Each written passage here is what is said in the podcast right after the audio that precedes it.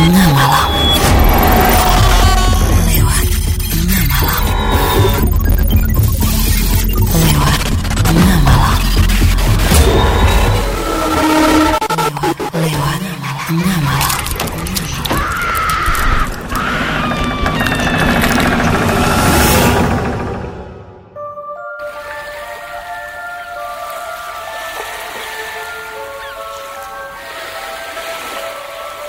Hai, selamat tengah malam. Kembali lagi kamu mendengarkan podcast lewat tengah malam bersama Willy Ardan yang muncul episode-episode baru setiap Senin dan juga Kamis di jam 9 malam. Dan kali ini aku akan membawa kamu untuk mengunjungi beberapa pulau-pulau angker, pulau-pulau berhantu yang ada di Indonesia. Nah, ini dia episode terbaru kita Pulau-Pulau Angker Part 2 ya, setelah sebelumnya Pulau-Pulau Angker di Dunia Part 1. Apa kabar juga buat yang baru bergabung, baru mendengarkan podcast lewat tengah malam. Sekali lagi jangan lupa di follow ya di Spotify dan juga di Anchor dan bantu support juga di channel YouTube, subscribe podcast lewat tengah malam. Yang pasti juga kamu bisa mengirimkan cerita atau ide kamu ya saran kritik silahkan juga bisa langsung DM di Instagram at podcast lewat tengah malam. Nah kalau gitu buat teman tengah malam yang udah siap-siap kita mau liburan ke Pulau Seram, Pulau Angker yang ada di Indonesia. Langsung aja sama-sama kita simak episode 36 Pulau Angker di Indonesia Part 2.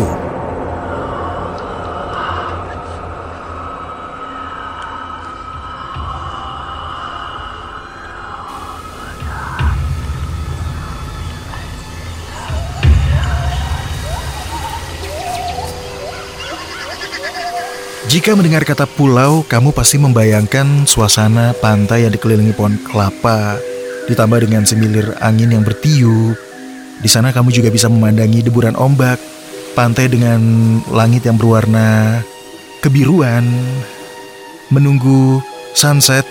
Wah, suasana ini tentu membuat kamu ingin memasukkan di list liburan wajib kamu ya. Tapi ada baiknya sebelum menghabiskan waktu liburan di pantai atau di satu pulau, kamu harus lebih cermat dalam memilih tempat wisata atau destinasi tujuan wisata yang akan kamu datangi. Jika salah, ya itu dia tadi, liburan kamu akan berantakan dan kamu akan dibuat stres atau mungkin ketakutan.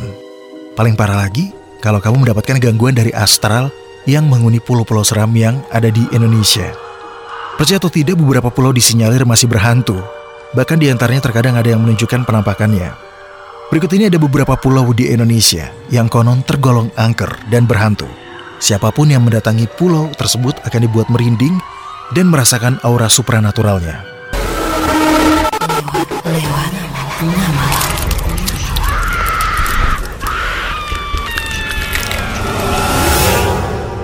Yang pertama kita akan mendatangi Pulau Galang.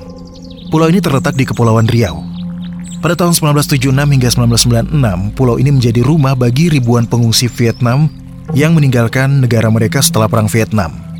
Banyak pengungsi yang beruntung bisa melakukan perjalanan ke Australia dan Amerika Serikat untuk memulai kehidupan baru. Namun ada juga beberapa yang dirampok, diperkosa, bahkan juga dibunuh ketika tiba di pulau ini. Lainnya tewas karena penyakit dan bunuh diri. Aura gelap dan mistis menutupi pulau ini. Hingga sekarang para penduduk yang tinggal di sekitar Pulau Galang pun enggan untuk mendekati atau mendatangi pulau ini setelah gelap. Mereka mengaku sering melihat penampakan orang-orang yang melambaikan tangan di pinggir pantai.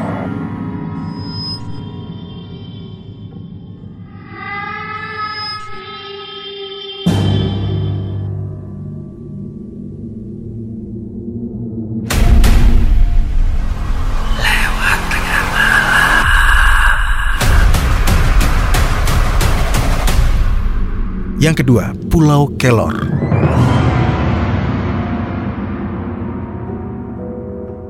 Letak Pulau Kelor berdekatan dengan gugusan Pulau Petandan besar, Pulau Petondan kecil, Pulau Kelapa, Pulau Onrus, Pulau Cipir, dan Pulau Bidadari yang masih menjadi wilayah administratif DKI Jakarta.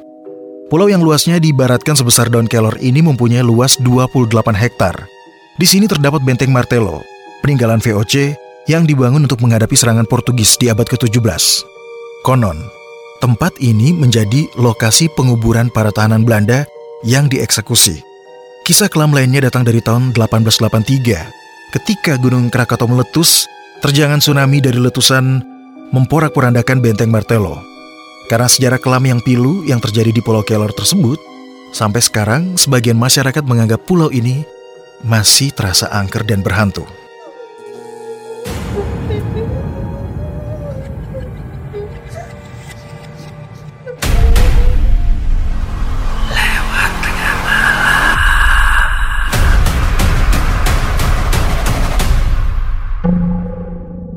Yang ketiga, Pulau Kembang. Teman tengah malam Pulau Kembang ini lokasinya itu ada di Kabupaten Barito Kuala, tepatnya di Kalimantan Selatan. Berada di tengah perairan Sungai Barito. Di pulau ini juga banyak dihuni monyet ekor panjang, bahkan jika pengunjung beruntung bisa melihat sosok bekantan.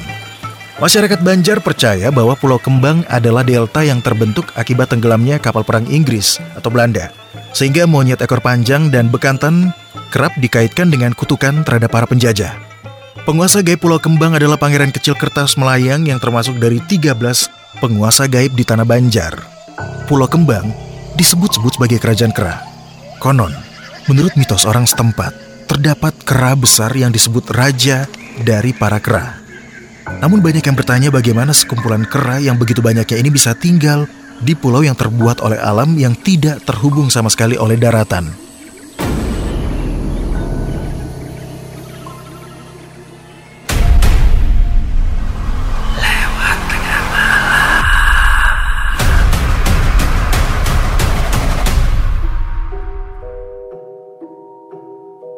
Empat, Pulau Tidung.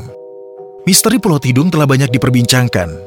Pasalnya pulau kecil yang merupakan bagian dari gugusan Kepulauan Seribu ini tidak hanya memiliki keindahan yang bisa membuat wisatawan terpukau, ya, tapi juga memiliki sebuah kisah misteri. Mitos dan misteri Pulau Tidung kecil berawal dari penamaan Pulau Tidung. Penamaan Pulau Tidung ini berasal dari kisah seorang raja yang berasal dari suku Tidung, Kalimantan Timur, Raja Pandita. Ia diasingkan ke pulau ini oleh koloni Belanda saat masa penjajahan. Setelah Raja Pandita, seorang tetua yang terkenal dengan gelar Panglima Hitam juga datang ke pulau tersebut. Dua orang ini menjadi penduduk pertama di Pulau Tidung hingga akhir hayatnya. Mereka pun kemudian dimakamkan di Pulau Tidung kecil.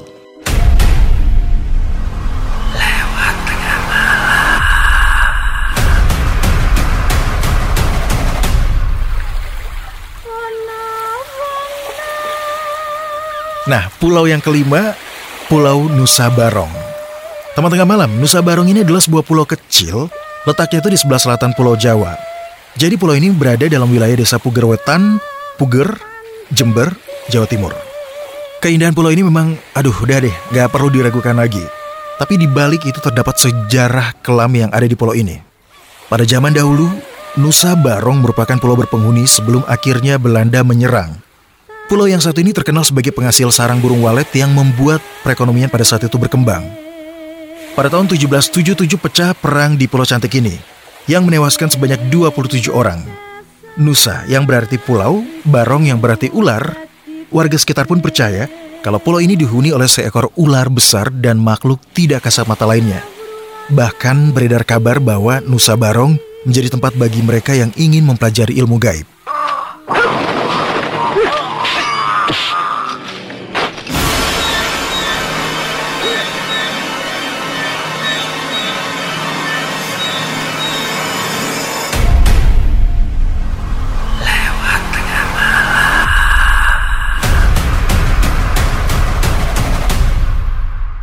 Yang berikutnya saya akan mengajak teman tengah malam ke Pulau Kumala.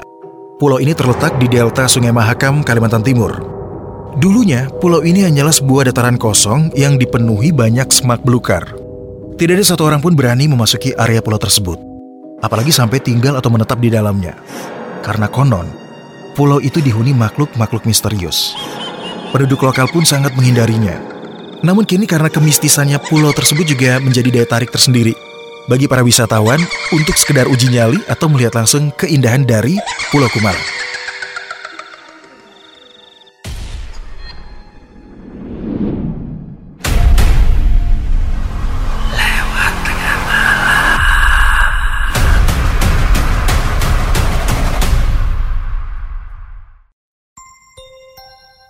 Yang terakhir, pulau yang ketujuh, Pulau Onrus.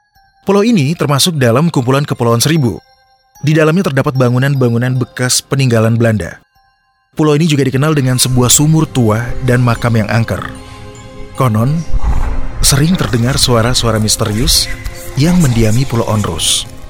Nah, teman tengah malam, jika Anda ingin mencoba sensasi traveling yang berbeda seperti rasa ketakutan atau uji adrenalin, ya kamu bisa mendatangi atau mengunjungi salah satu pulau angker atau pulau seram yang ada di Indonesia. Pulau-pulau ini dikenal memiliki sejarah kelam, nuansa mistis, dan juga kengerian lainnya. Bagaimana teman tengah malam? Berani uji nyali di pulau angker yang ada di Indonesia?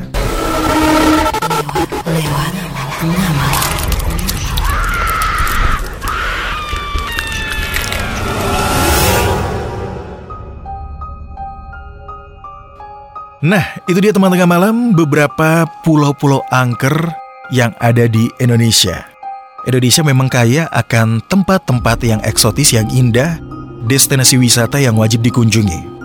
Beberapa pulau-pulau yang mempunyai kisah kelam, sejarah masa lalu, dan juga mitos atau kisah-kisah horor banyak membuat para wisatawan tertarik untuk mengunjungi pulau-pulau angker yang ada di Indonesia. Selamat berlibur untuk teman tengah malam kalau memang Anda akan memilih wisata atau destinasi Pulau Angker. Dan nantikan kembali episode berikutnya di podcast lewat tengah malam. Support terus podcast ini. Waktunya Willy Ardan pamit. Terima kasih sekali lagi untuk semua teman tengah malam yang sudah mendengarkan episode hari ini. Saya Willy Ardan pamit. Selamat tengah malam.